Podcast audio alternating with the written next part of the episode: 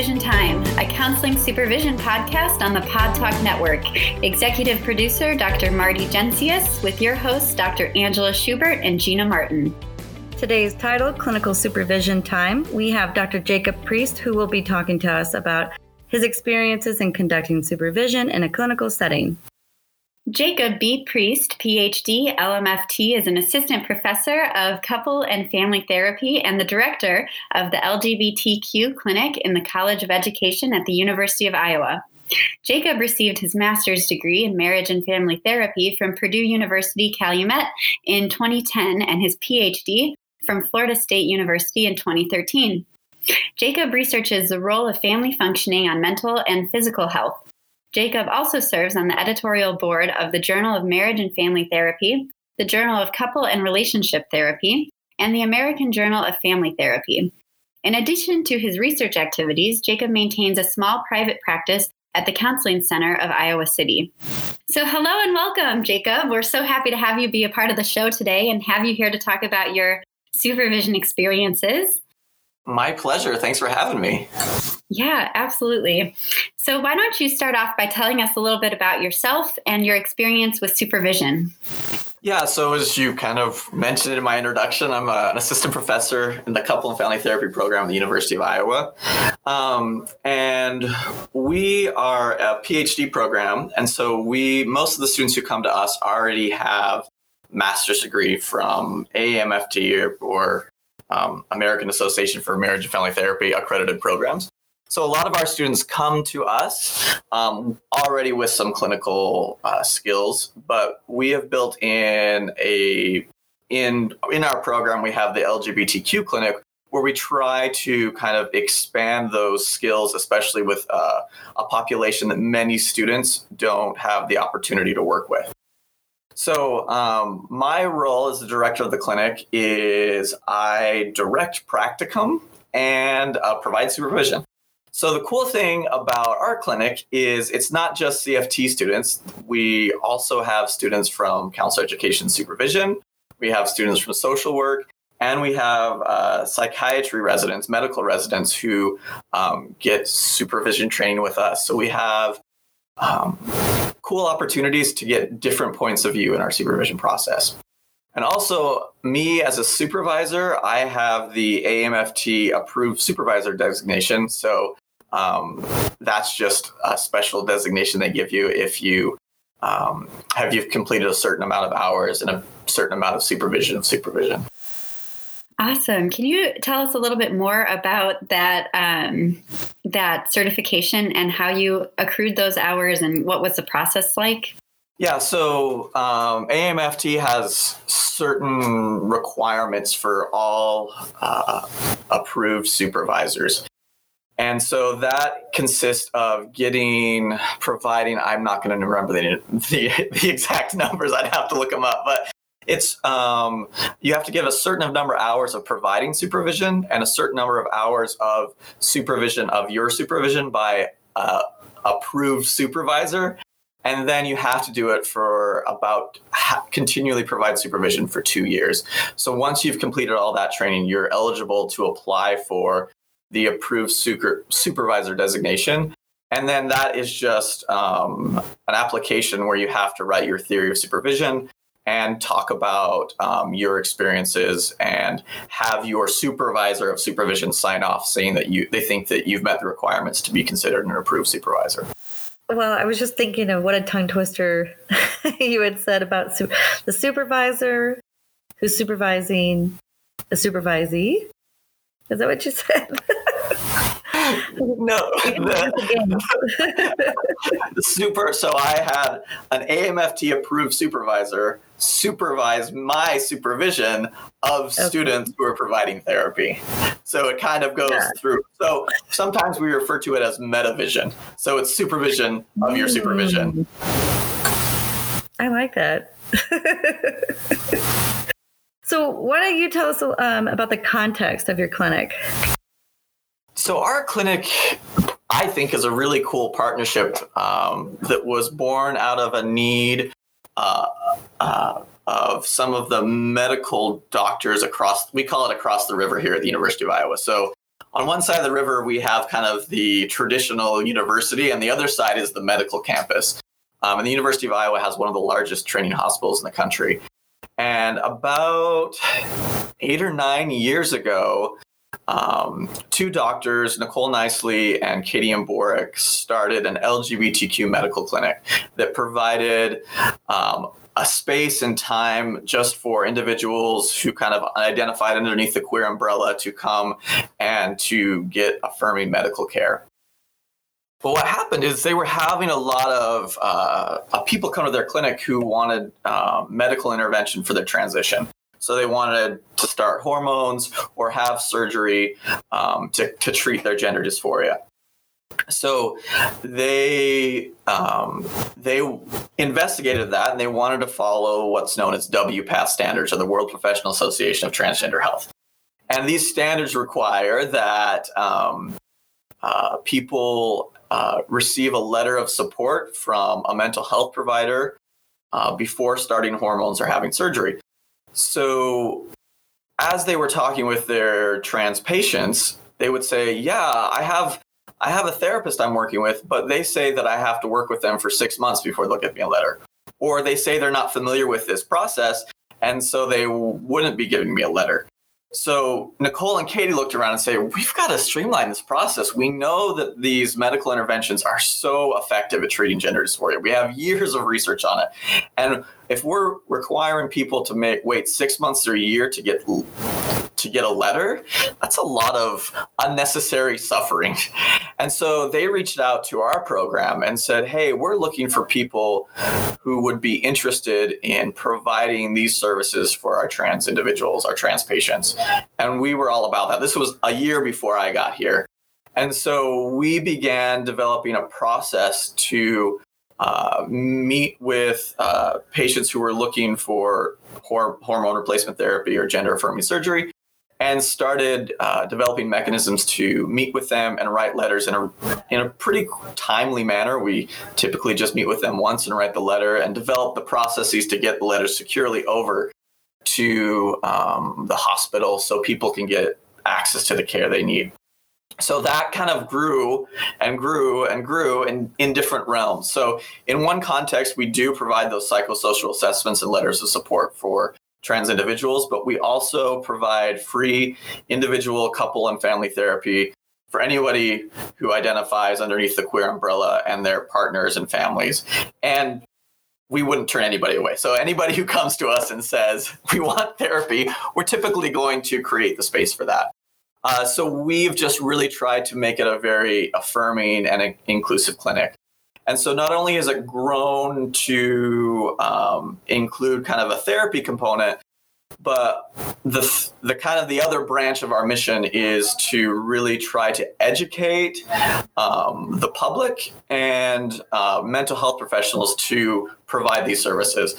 My goal as clinical director is not that everybody will come to our clinic, but they can go anywhere in Iowa and that their mental health provider will be like, oh, yeah, I know how to um, write this letter for you, and I'd be happy to do it. And so we do provide a lot of training uh, to community mental health agencies and other providers to, to teach them our process. And then along with that, we actually work pretty closely with the ACLU um, to further uh, trans folks access to care. So in this last year, um, we wrote letters of support for two people who the ACLU was representing. Um, to they were suing Medicaid in, in the state of Iowa so they could get access to surgery. And so that is now in front of the Iowa Supreme Court. So we're hoping for good news on that. And then just recently, I was able to uh, work with the ACLU to serve as a witness in their case to um, a discrimination case of a state employee, and we just found out recently that we won that case as well. So we kind of see that as our mission, as not only training therapists to uh, provide inclusive and affirming care, but also to make an impact in the broader community, especially here in Iowa. Uh, I have no words for how awesome that all sounds. Besides what I just said. Cause I, you know, because honestly, like I was thinking of it, like, wow, a training clinic where you can go, because you have master's level counseling students, right? and and you have other interns. Who provides? Do you train everybody on the assessments? Yeah, we do. So we train our psych residents on the assessments. We have uh, uh, students from the counseling psych program that we train on assessments. Uh, we have people from the um, our counselor education supervision program that work with us.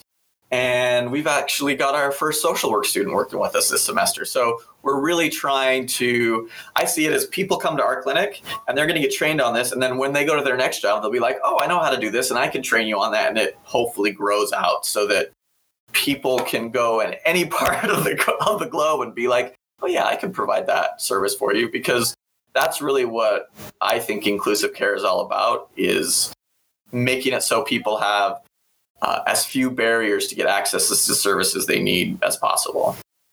I love that so much.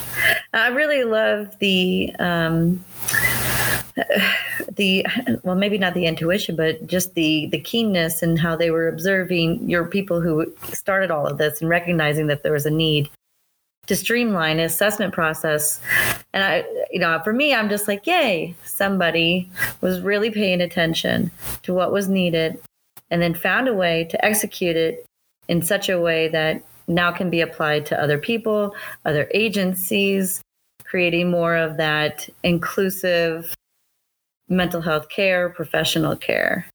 And the cool thing about our partnership with the clinic is uh, the medical clinic They've actually overhauled all of the intake forms at the university's hospitals and clinics, where they're all about inclusivity when it just comes to like identifying your sex assigned at birth and how you identify now. They train all their residents to, um, you know, ask people inclusive questions when it comes to sexual activity and all this other stuff. And so they've done a great job and we're just trying to bring some of the experiences that they've had in doing that and and bring it to mental health training. I think that work is so important, just bridging that gap between the medical clinic and what we do in mental health and, and family therapy. I think that's so important. And it's amazing to see how you've been able to do that in a way that will also administer um, these training practices and best practices within counseling, and students can take that with them when they leave Iowa eventually. So that's really incredible. So, in this type of work, um, it seems like so you mentioned you have master's students, you have PhD students, you have psychiatry students, and now even a social work student. Um, and with all these different students, it's bound that dual relationships might come up. And I'm wondering how you handle uh, dual relationships from a supervision standpoint and from the director standpoint. Yeah, so my my view on dual relationships stands for my training as a family therapist. And um, some of the foundational theories of family therapy talk about boundaries and hierarchies. Uh, especially Salvador Minuchin, who t- who's kind of the originator of structural family therapy, um, was really big on how boundaries um, and even how we organize ourselves in terms of space can affect how boundaries um, occur in families. And I try to bring that um, uh, that that type of thinking to these dual relationships in other words, I know that I've got to set clear boundaries with students when it comes to the multiple interactions I have with them. So I try to do that in a couple of ways. So, first, the students that I advise in research, I also may supervise in the clinic and have supervised in the clinic. And so I try to separate the physical space when it comes to that. So when we're going to talk about research, we talk about research in my office. That's where we can talk about papers. That's where we can talk about data. We can talk about their ideas we can explore that. And then I make it intentional that when we move over to the clinic rooms, we are only talking about clinic things. So there's not a conversation about, hey, can I talk to you about this research thing I'm coming up with? Like, yeah, you can, but not right now. Because a lot of times for me, it could be really easy to have those two two roles I carry bleed over into that. And so I try to be very intentional about the space. And then the other part of that is kind of what I mentioned is uh, setting those boundaries when people not I don't think it's necessarily they're trying to think about it. They've just got a lot going on and they see me and they see me in all these dual roles And so when they say, hey, can I talk about it? I love talking about research, so I may want to start bringing that in. But I have to say, yeah, we can talk about this, but I want to make sure we have a clear boundary.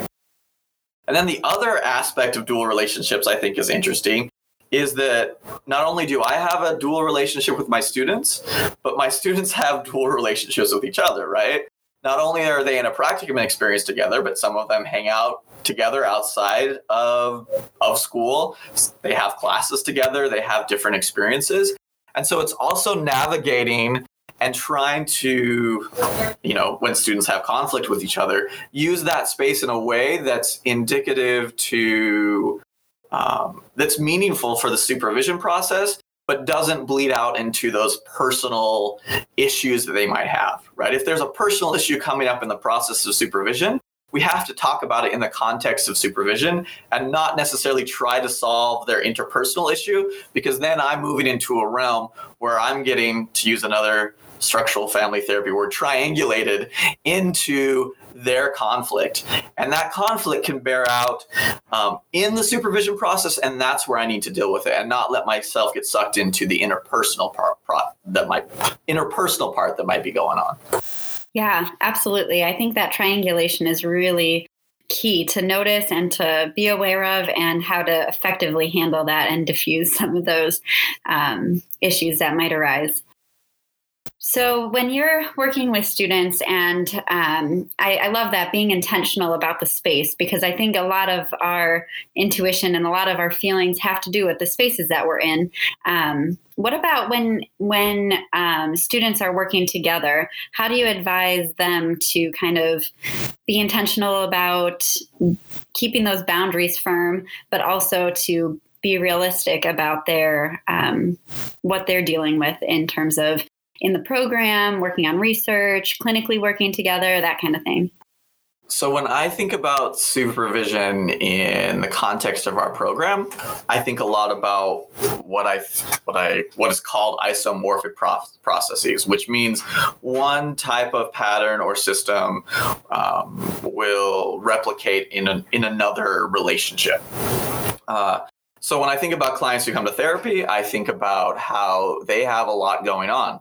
There's a lot of different things pulling them in different ways, whether that be family relationships, financial stress, jobs, um, uh, struggles with mental health issues, physical health issues, all that stuff.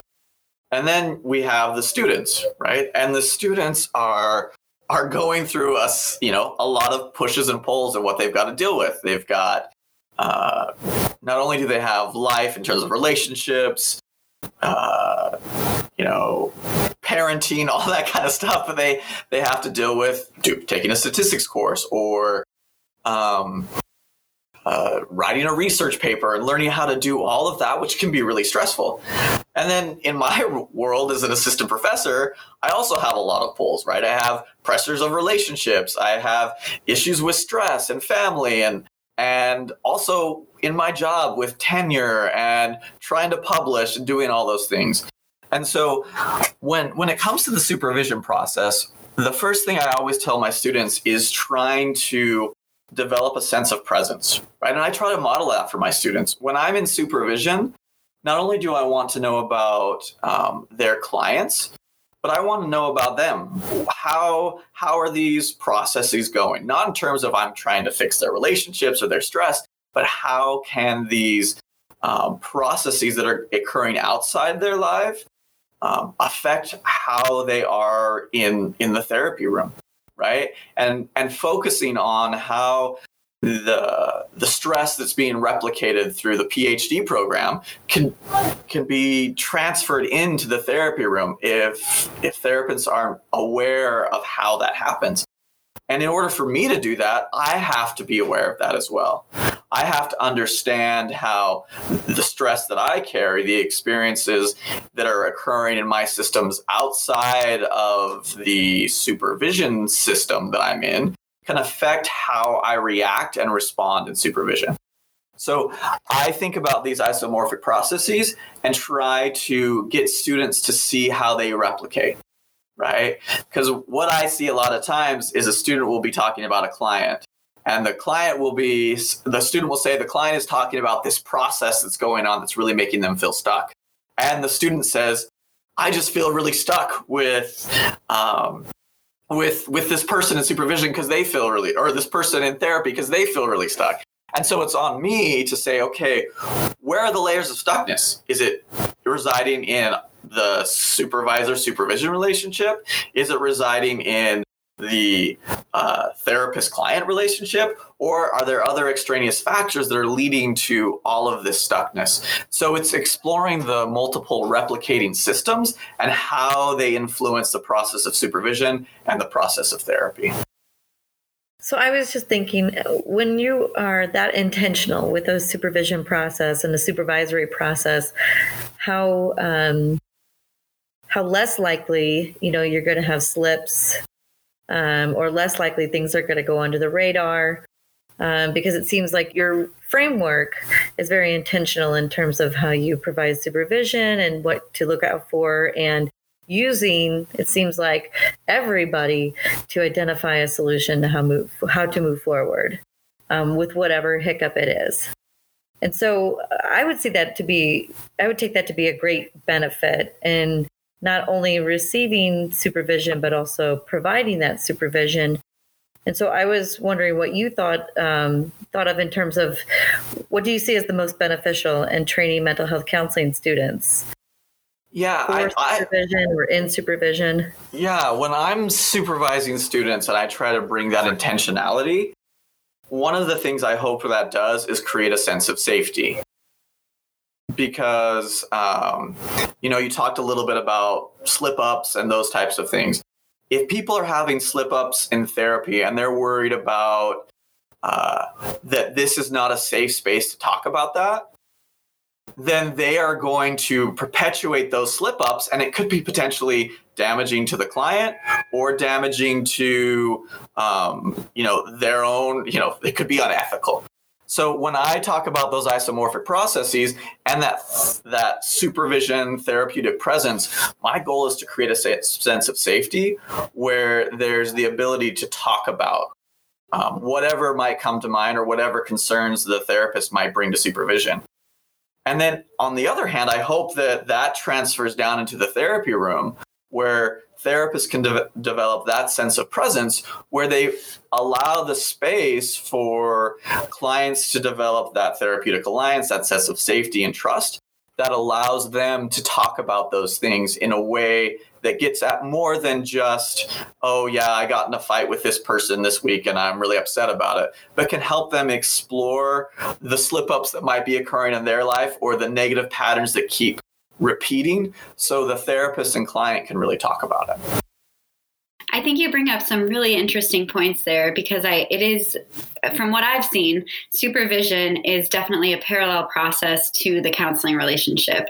And so developing that trust, developing that feeling of safety and developing that strong sense of this person, you know, can help me through this and they're not going to be, you know, evaluating me on every little thing and um, you know, marking me down or grading me down for every little thing. But as a supervisor, I think that brings into um, a more complicated role because you have to be aware of how that evaluative component might affect that therapeutic alliance and how um, supervisees might feel like you know magnified uh, their their clinical skills are being magnified um, under you so i think that's that's super important and i i really appreciate how you you can call attention to those parallel processes in a way that helps foster that development and growth. Um, because I think that's so important, especially in beginning clinicians again, but really at any stage of development um, in, in terms of clinical skills. Well, thank you. I hope I hope I hope my students experience like that, but I don't know. you you'd have to ask them. It's something I shoot for, but you know, you don't always get there.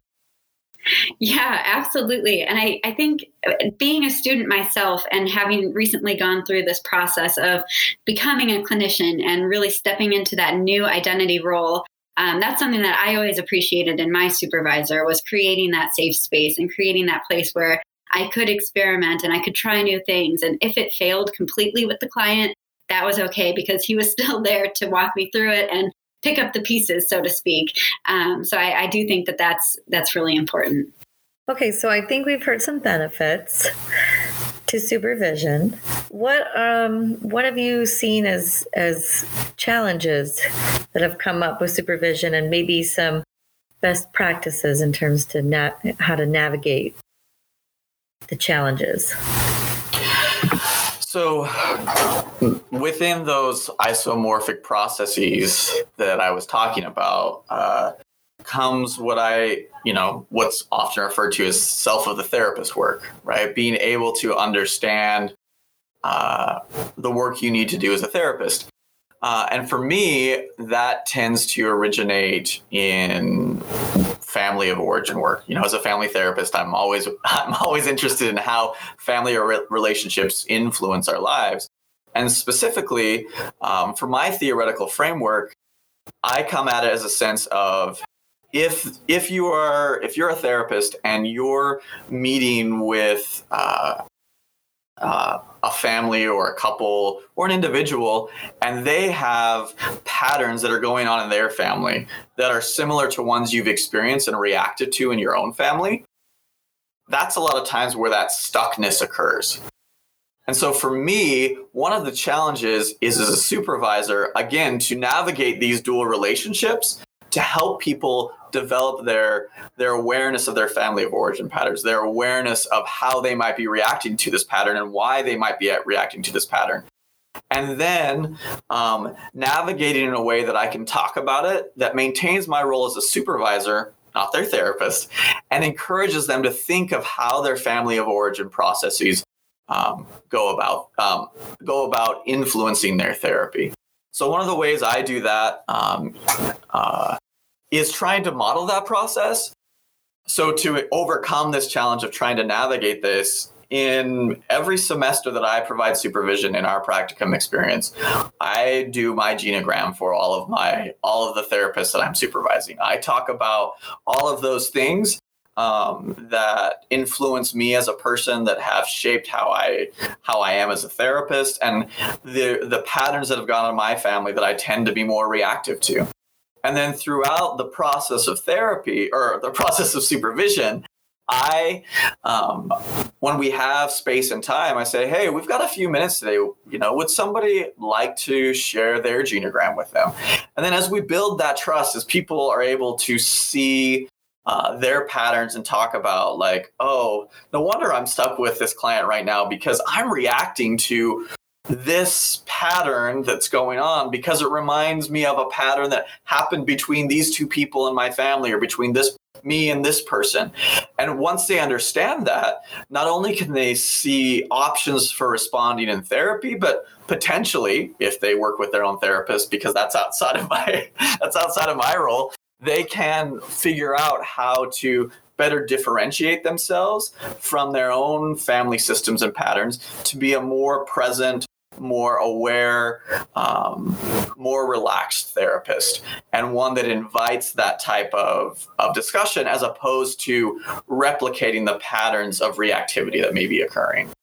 Yeah, absolutely. I think that's so important. Um, and I know we've talked about this a little bit before on the show, but um, I can come from a psychodynamic program in training, and family of origin is a huge focus of, of what we do and of our um, training.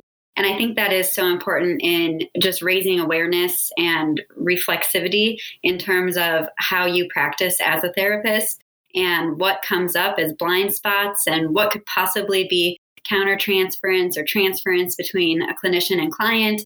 And um, hearing you talk about that, I just I think it's so important to to bring that into supervision and, like you said, to have those clearly defined roles between supervisor and your own therapy. Um, but still, part of that is seeping into that supervisory role. Well, and I was just thinking just that, like, as important as it is, because I really do think it's super, super important to help counselors and, and incoming counselors, especially, but and students reflect on their own stuff and who they are. And even if they've taken like one class where they had a few assignments where they had to reflect on it, it should be an ongoing investigative process for a student and for counselors truly because really you can you get stuck in your ways and your own patterns and you know we are creatures of habit. So it's important to always check our stuff. So, how do you say, let's look at the genogram and let's process this out as a group without like diving too deep? If does that make sense? Yeah, I think so. Um, uh, I I think it's a uh, it has to come with with a conversation up front, right? And talking about the rationality for providing the genogram and what I'm doing it for, right? Because I always say to students, I don't want you to share anything that you don't feel comfortable sharing with the group. And I also say to the practicum group, we can um, take the experiences that we learn from here, but the stories of students that you might be hearing need to stay here. That type of story is confidential in this space. The experience you can talk about, but the details of the story and the relationship are confidential. And so I talk, I, I set those boundaries and I try to be very clear about that. And then I just, when I am talking about the student and their genogram and when we're processing as a group, I, I try to tie it to why do you think these family processes may push you towards one theory or another? Why do you think, um, do you think there might be certain clients that would be uh, difficult for you to work with given the given the patterns that have occurred in your family of origin and so for me it becomes a work of working on them as a therapist to see how their family affects their role as a therapist because as, as a supervisor that is my main goal is to get them to be able to self-supervise and i think part of self-supervision is being able to recognize their own reactivity and where it comes from and how it may or may not or how they can make it not as have a biggest impact on the therapy process.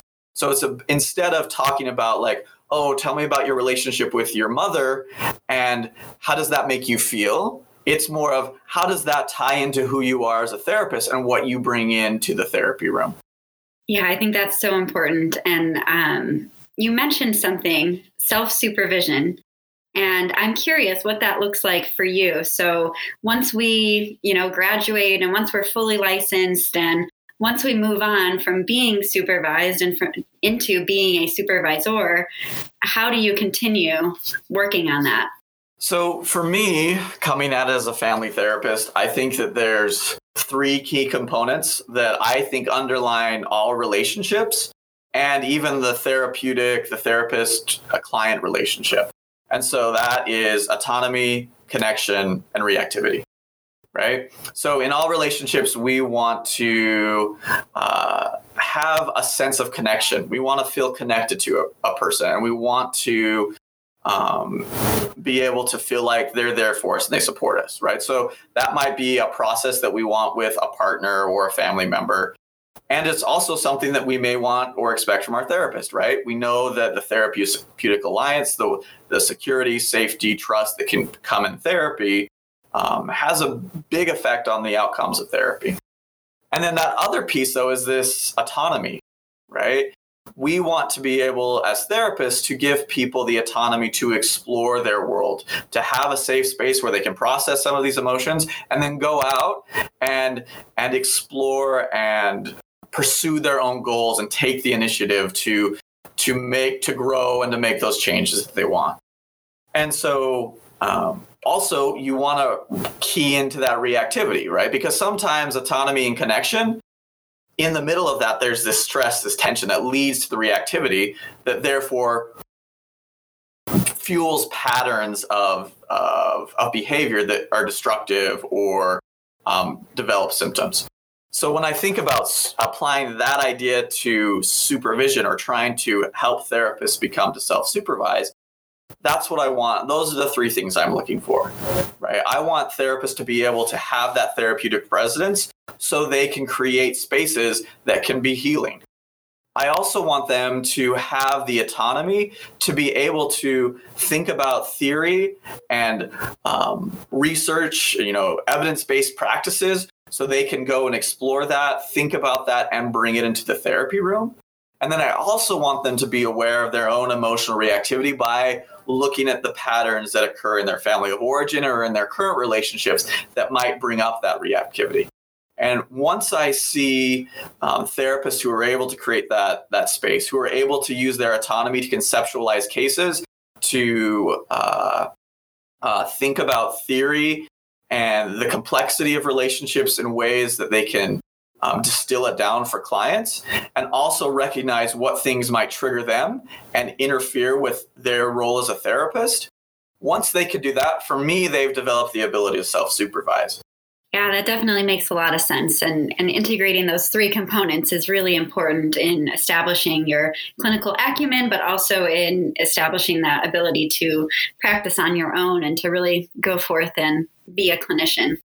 Well, thank you so much, Jacob. We've really appreciated having you be a part of the show. Um, and, and hearing you know your perceptions of supervision and some of the work that you're doing at, at the University of Iowa. Super exciting, and thank you so much for for sharing that with us today. My pleasure. Thanks for inviting me. So, thanks so much for listening um, and subscribing to our podcast, uh, Supervision Time, on the Pod Talk Network, with executive producer Dr. Marty Jencius and your hosts, Dr. Angela Schubert and Gina Martin.